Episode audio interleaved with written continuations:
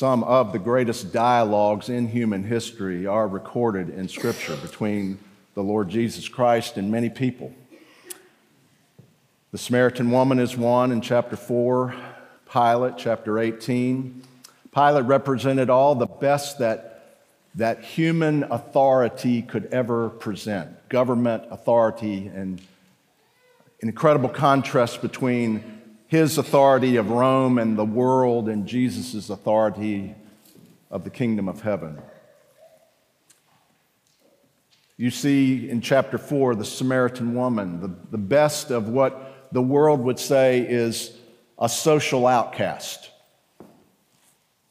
And yet, the Lord Jesus had, for those who were pariahs, as some have often called, he had great love and compassion on her. Today, we find ourselves in one of the most intriguing dialogues in human history. It's between Jesus and Nicodemus, the, the teacher, the teacher of teachers, the teacher of the Pharisees, the one who supposedly is to know all these things, and yet he has no idea of what's going on. Now, what I've provided for you in the worship guide for your study today are some opening historical, cultural, and textual dynamics that are part of that conversation that Jesus and Nicodemus had. We're not going to go through them. This is my, this is my morning gift to you.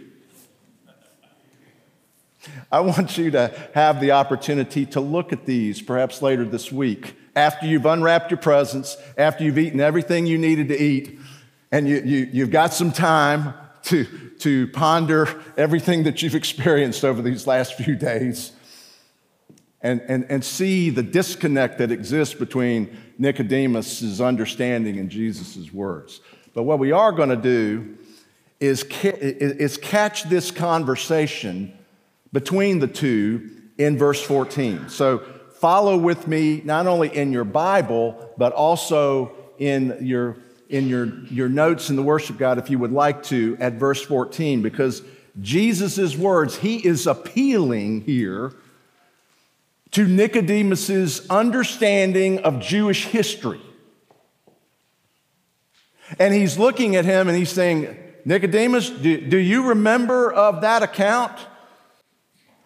where Moses lifted up the serpent, the snake in the wilderness. And of course, Nicodemus would remember it, but he didn't understand the spiritual significance of it. So I want to ask you now to keep your finger here at John chapter 3, but I want you to turn in your Bibles. It's just a brief passage in Numbers chapter 21. Numbers chapter 21, turn with me there. Because you can't understand John 3:16 unless you understand 3:14. It's that simple. So in Numbers 21 beginning at verse 4, we find these words. From Mount Hor, they, meaning the Israelites, set out by way to the Red Sea to go around the land of Edom. Edom is the land of Esau, you may recall. And the people became impatient. Say that word with me impatient on the way. And the people spoke against God and against Moses. Why have you brought us up out of Egypt to die in the wilderness? For there is no food and no water, and we loathe. That's a fancy word that basically means we detest, we are disgusted with this worthless food.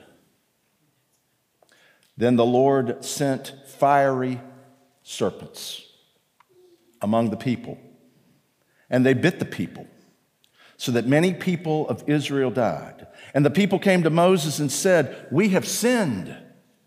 For we have spoken against the Lord and against you. Pray to the Lord that he take away the serpents from us. So Moses prayed for the people.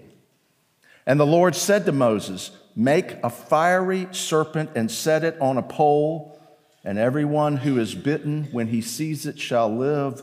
So Moses made a bronze serpent. Now, stop there for just a minute. Why bronze? Archaeological evidence is showing that where they believed that was, that was done, there were copper mines. And so it, it sounds reasonable that they would mine some of the copper that was nearby and forge it into this bronze serpent. Get it back to verse 9. So Moses made the bronze serpent and set it on a pole. And if a serpent bit anyone, he would look at the bronze serpent and live. Now, that is the account that Jesus is wanting to make to Nicodemus, the leader of the Jews. So, what is the setting? The setting in verses 4 and 5 is that the children of Israel became impatient.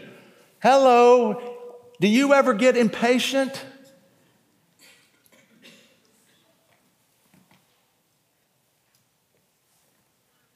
they became impatient and they spoke out against Moses and against God. So, what does God do? He sends these fiery serpents. These, and you know what? I don't think they're little snakes. I think they were big snakes who had a lot of venom in them. And they bit the people, and many of them, it says in verse 6, died as a result of it. And so the people come to Moses in repentance in their pain, in their brokenness, in their hurt, in their unfilled expectations, in their disgust.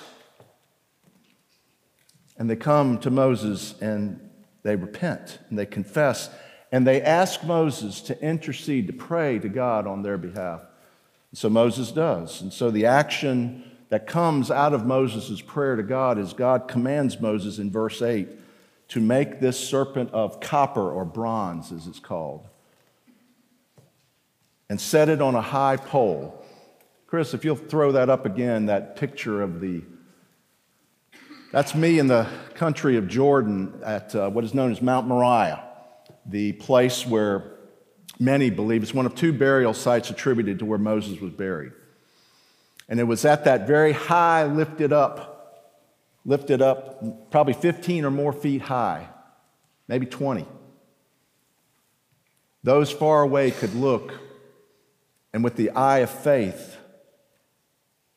God would hear their prayers of faith, of healing, and He would heal them. Now,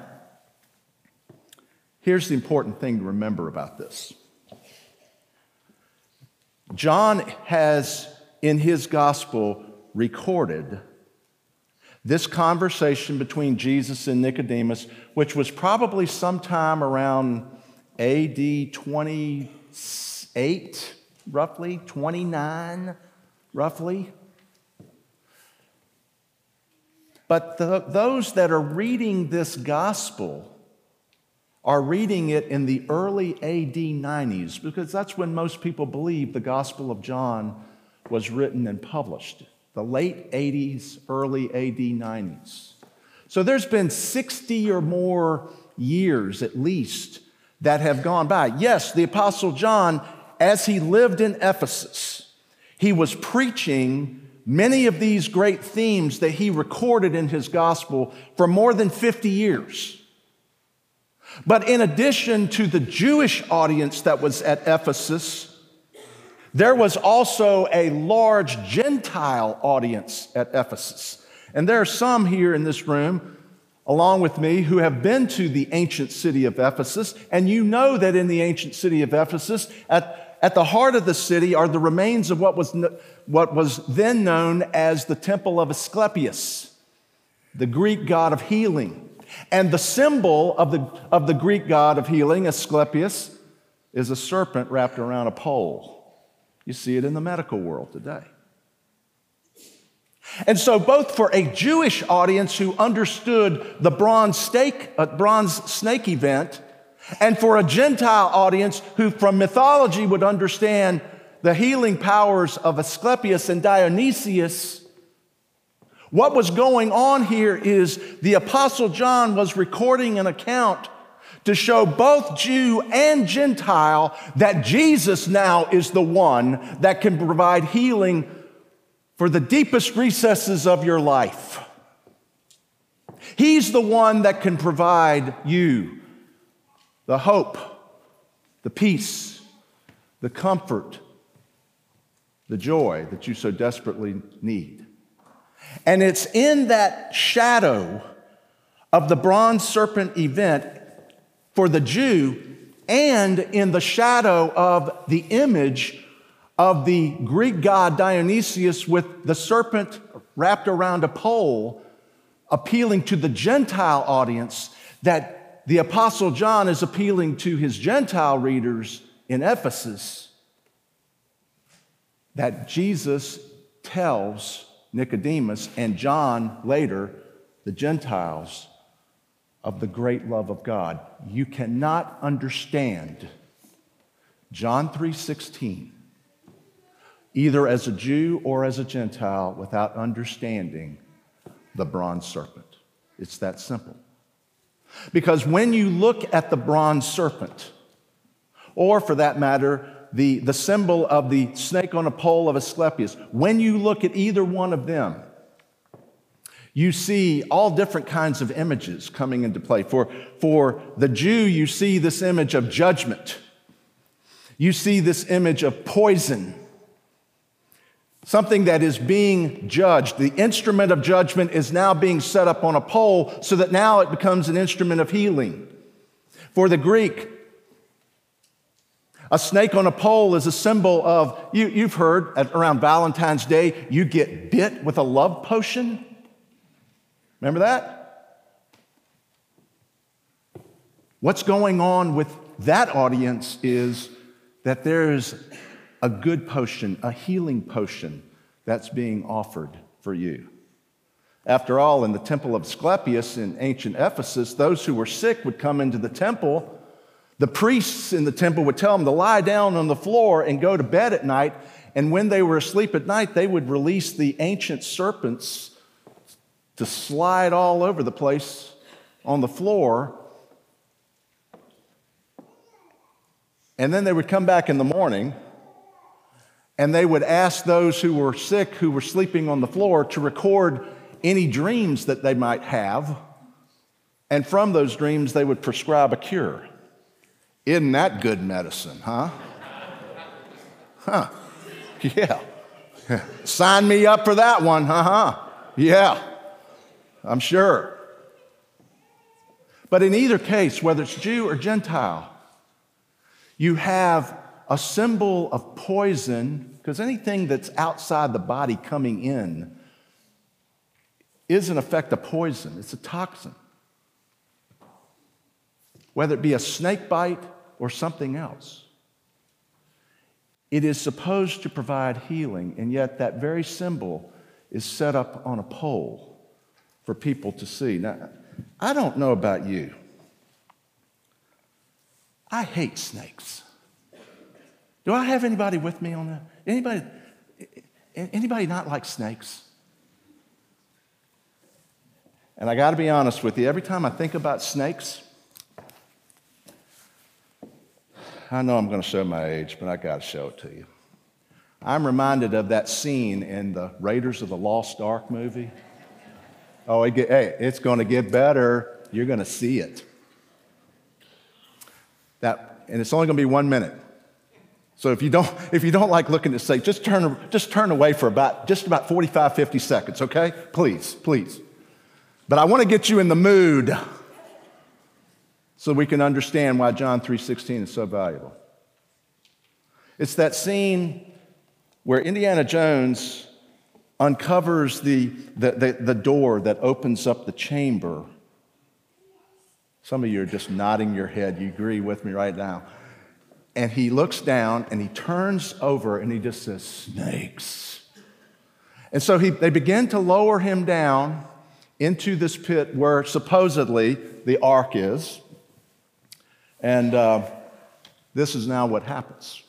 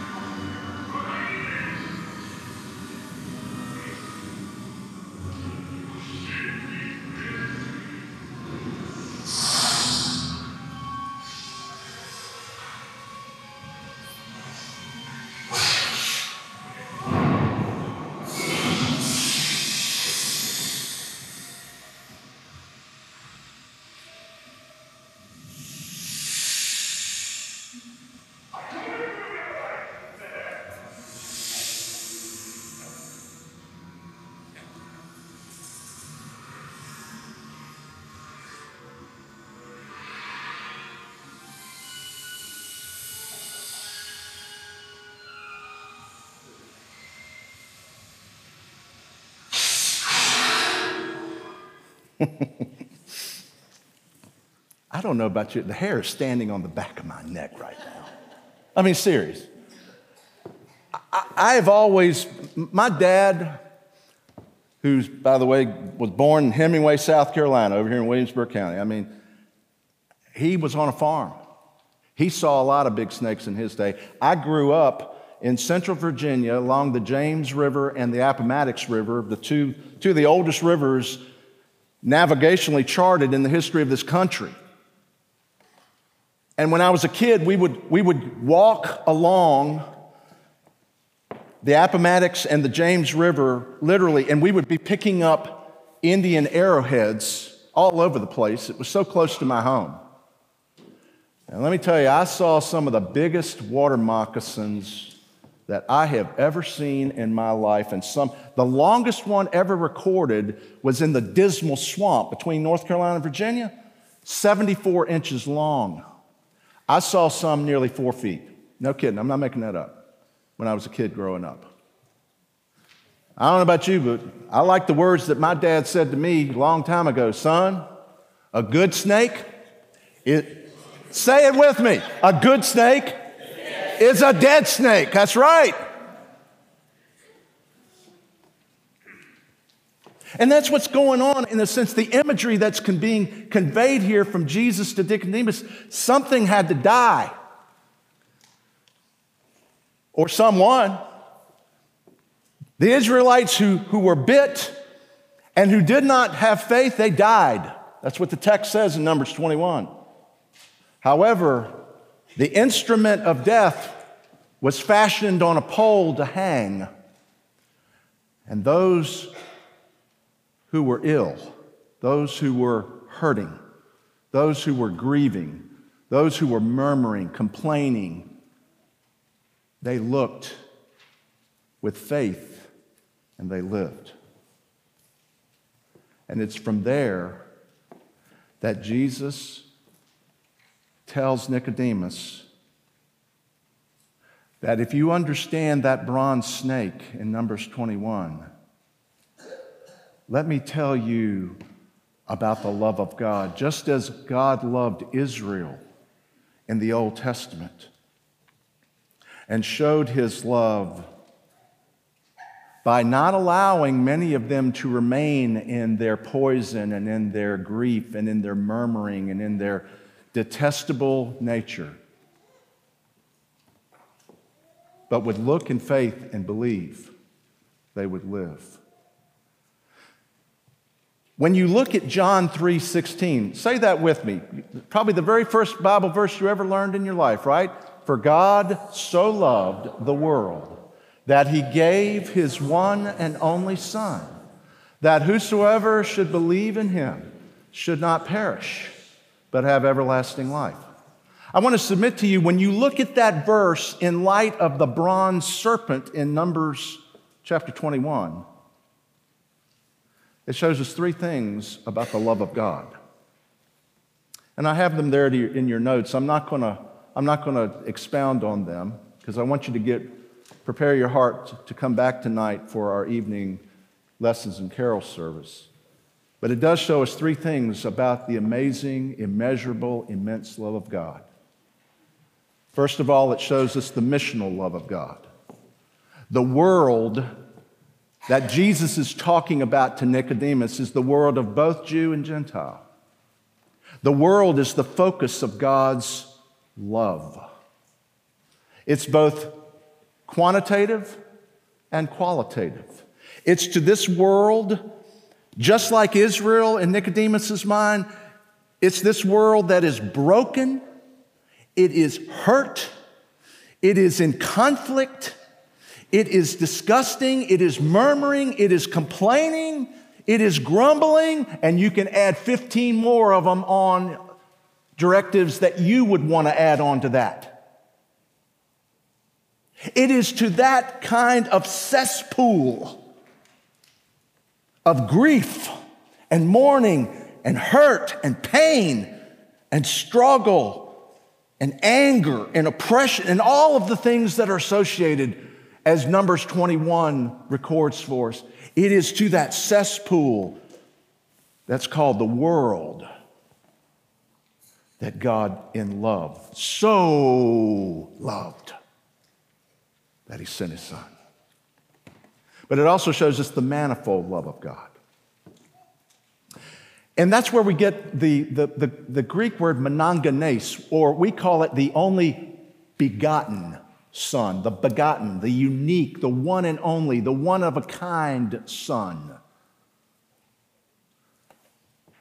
It's when we see Jesus in all of his uniqueness walking upon this world, talking to people like Nicodemus and the Samaritan woman, the rich young ruler, Peter, Pilate, Matthew, the disciples as a whole, the Roman centurion, all of these accounts and many, many more.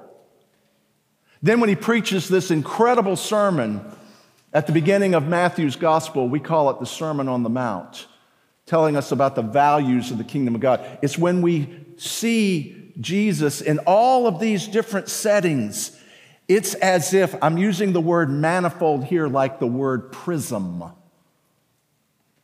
We know in Ephesians 3:10 it says through the church the manifold wisdom of God is being declared. I want to submit to you that when you look at the life of the Lord Jesus recorded in John's gospel as well as all the other gospels, it's like Jesus is also showing to us something of a manifold nature. He is showing us a prism.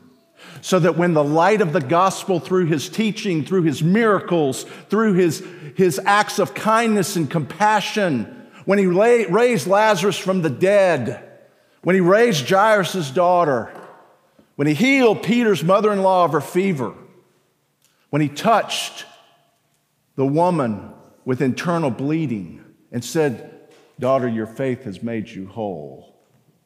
All of these instances and accounts, it's as if the light of the glory of God, the Father's revelation, refracts from Jesus' life so that you glean with every account in the Gospels. And then later, the apostles' reflections upon them in their writings and letters and epistles. It's like you glean and see a whole different light and understanding of the Father's love in sending the Lord Jesus. It shows us the manifold love of God. And then the final part of John 3:16 that whoever believes in him should not perish but have everlasting life. It shows us the merciful love of God. God did not send his son into the world to condemn the world, as verse 17 says, but that the world through him might be saved. Oh, the depth of the mercy of God. That in the midst of this cesspool of a world that is full of hate, that is full of anger, that is full of conflict, that is full of of rebellion, all portrayed in Numbers 21 and more. God, in His mercy, would send His one and only Son in love to show us His mercy and His love for us.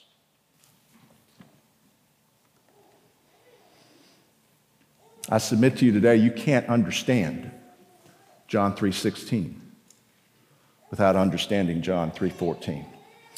And for tonight as you come to the lessons in carol service, I want you to notice at the very end of the of the outline here today I have a quote by John Calvin.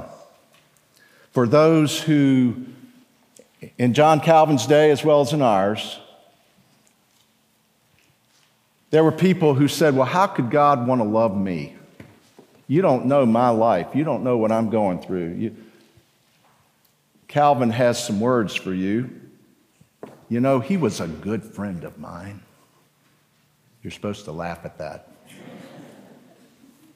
16th century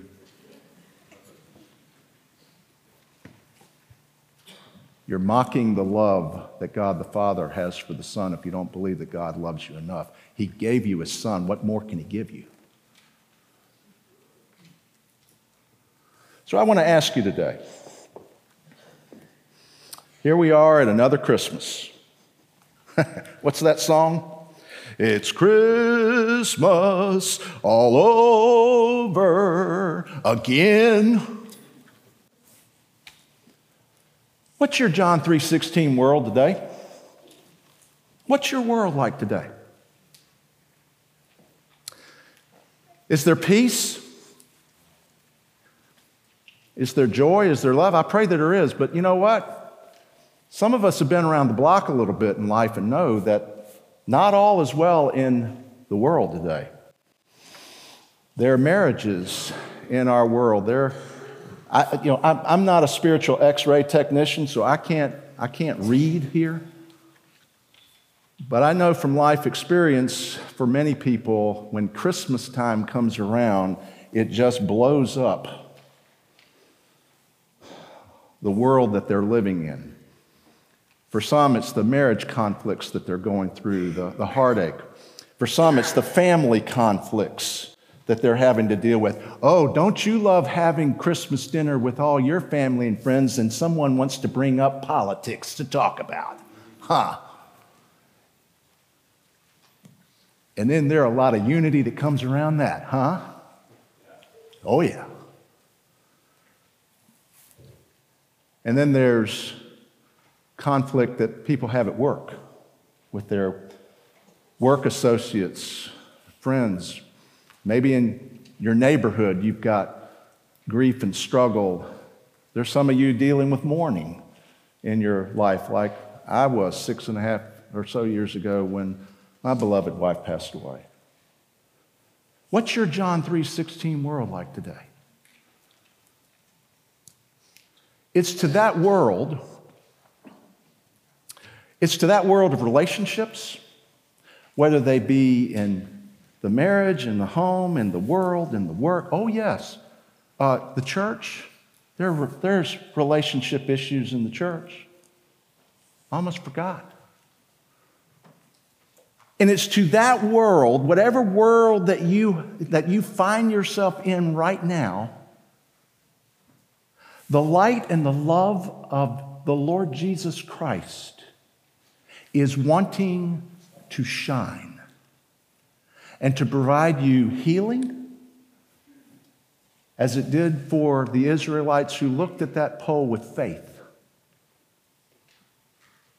They want to, that light of the love of God in Christ wants to give you hope, peace, assurance, joy. But the only way that that will happen in your life is when you open your life and surrender yourself to God. And do what Nicodemus could not understand, but just simply say, Oh God, I give you my life and all the brokenness and hurt and, and murmuring and and disgust that's in it, I give it all to you. And in your love, would you take that and, and fill me with your love that would cleanse and renew and heal me and give me the peace that I need? That's the joy of knowing John 3:16 and its meaning for your life at Christmas time. Is that no matter where you are in your world, the light of the love of God will shine. So, my prayer for you today is this. As you prepare to come tonight for the lessons and carols, look at the meditation from Calvin at the end of, of this. Ask yourself, God, do I really believe in your love for me? And reach out and receive it. And if you have conflicts or disturbances or issues in your work, in your neighborhood, in your marriage, in your, in your family, in the church, whatever those issues or conflicts may be, ask God to come in and bring healing and go in God's love and healing and talk about it with others and be reconciled to them and experience the peace and joy of Christmas, maybe for the first time in a long while. Just as Moses lifted up the serpent in the wilderness, even so must the Son of Man be lifted up, that whoever believes in him should not perish, but have everlasting life. For God so,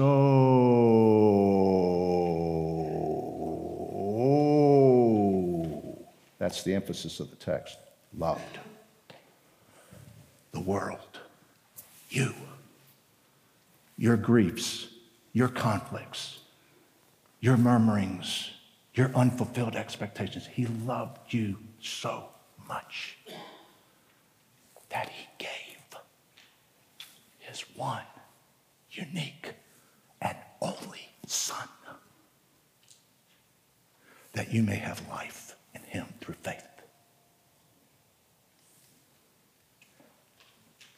That's the message of John 3:16 in light of John 3:14. Think about it. Let's bow in prayer.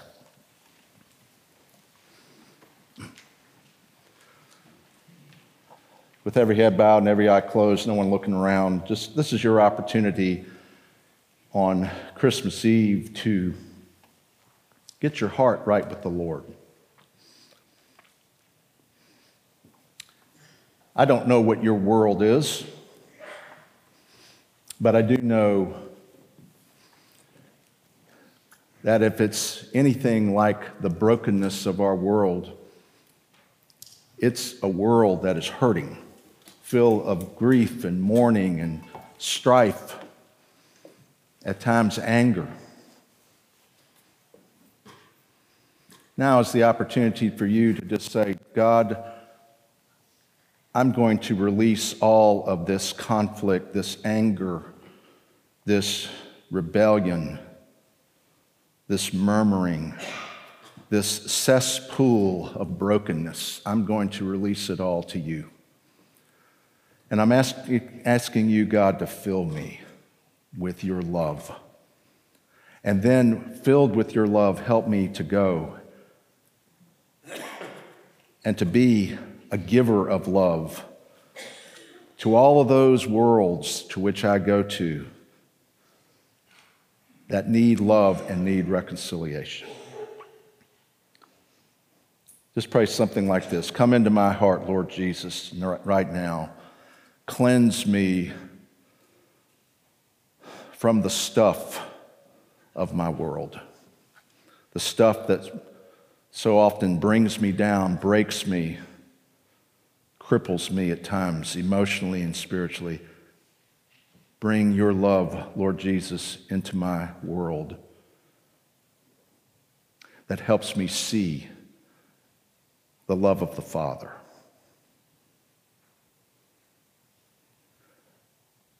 And as you cleanse me, Lord, help me to go to my family, my marriage, my, my children, my grandchildren, my neighborhood, my work, and yes, even here in the church for that matter, to those that perhaps I have brokenness with.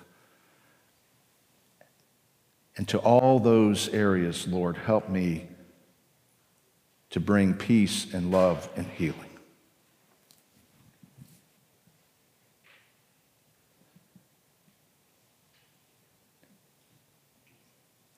Give me your Holy Spirit, I pray.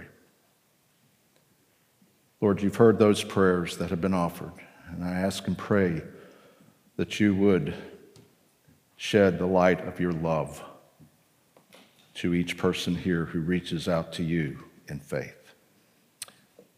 We ask this in your blessed name, Lord Jesus.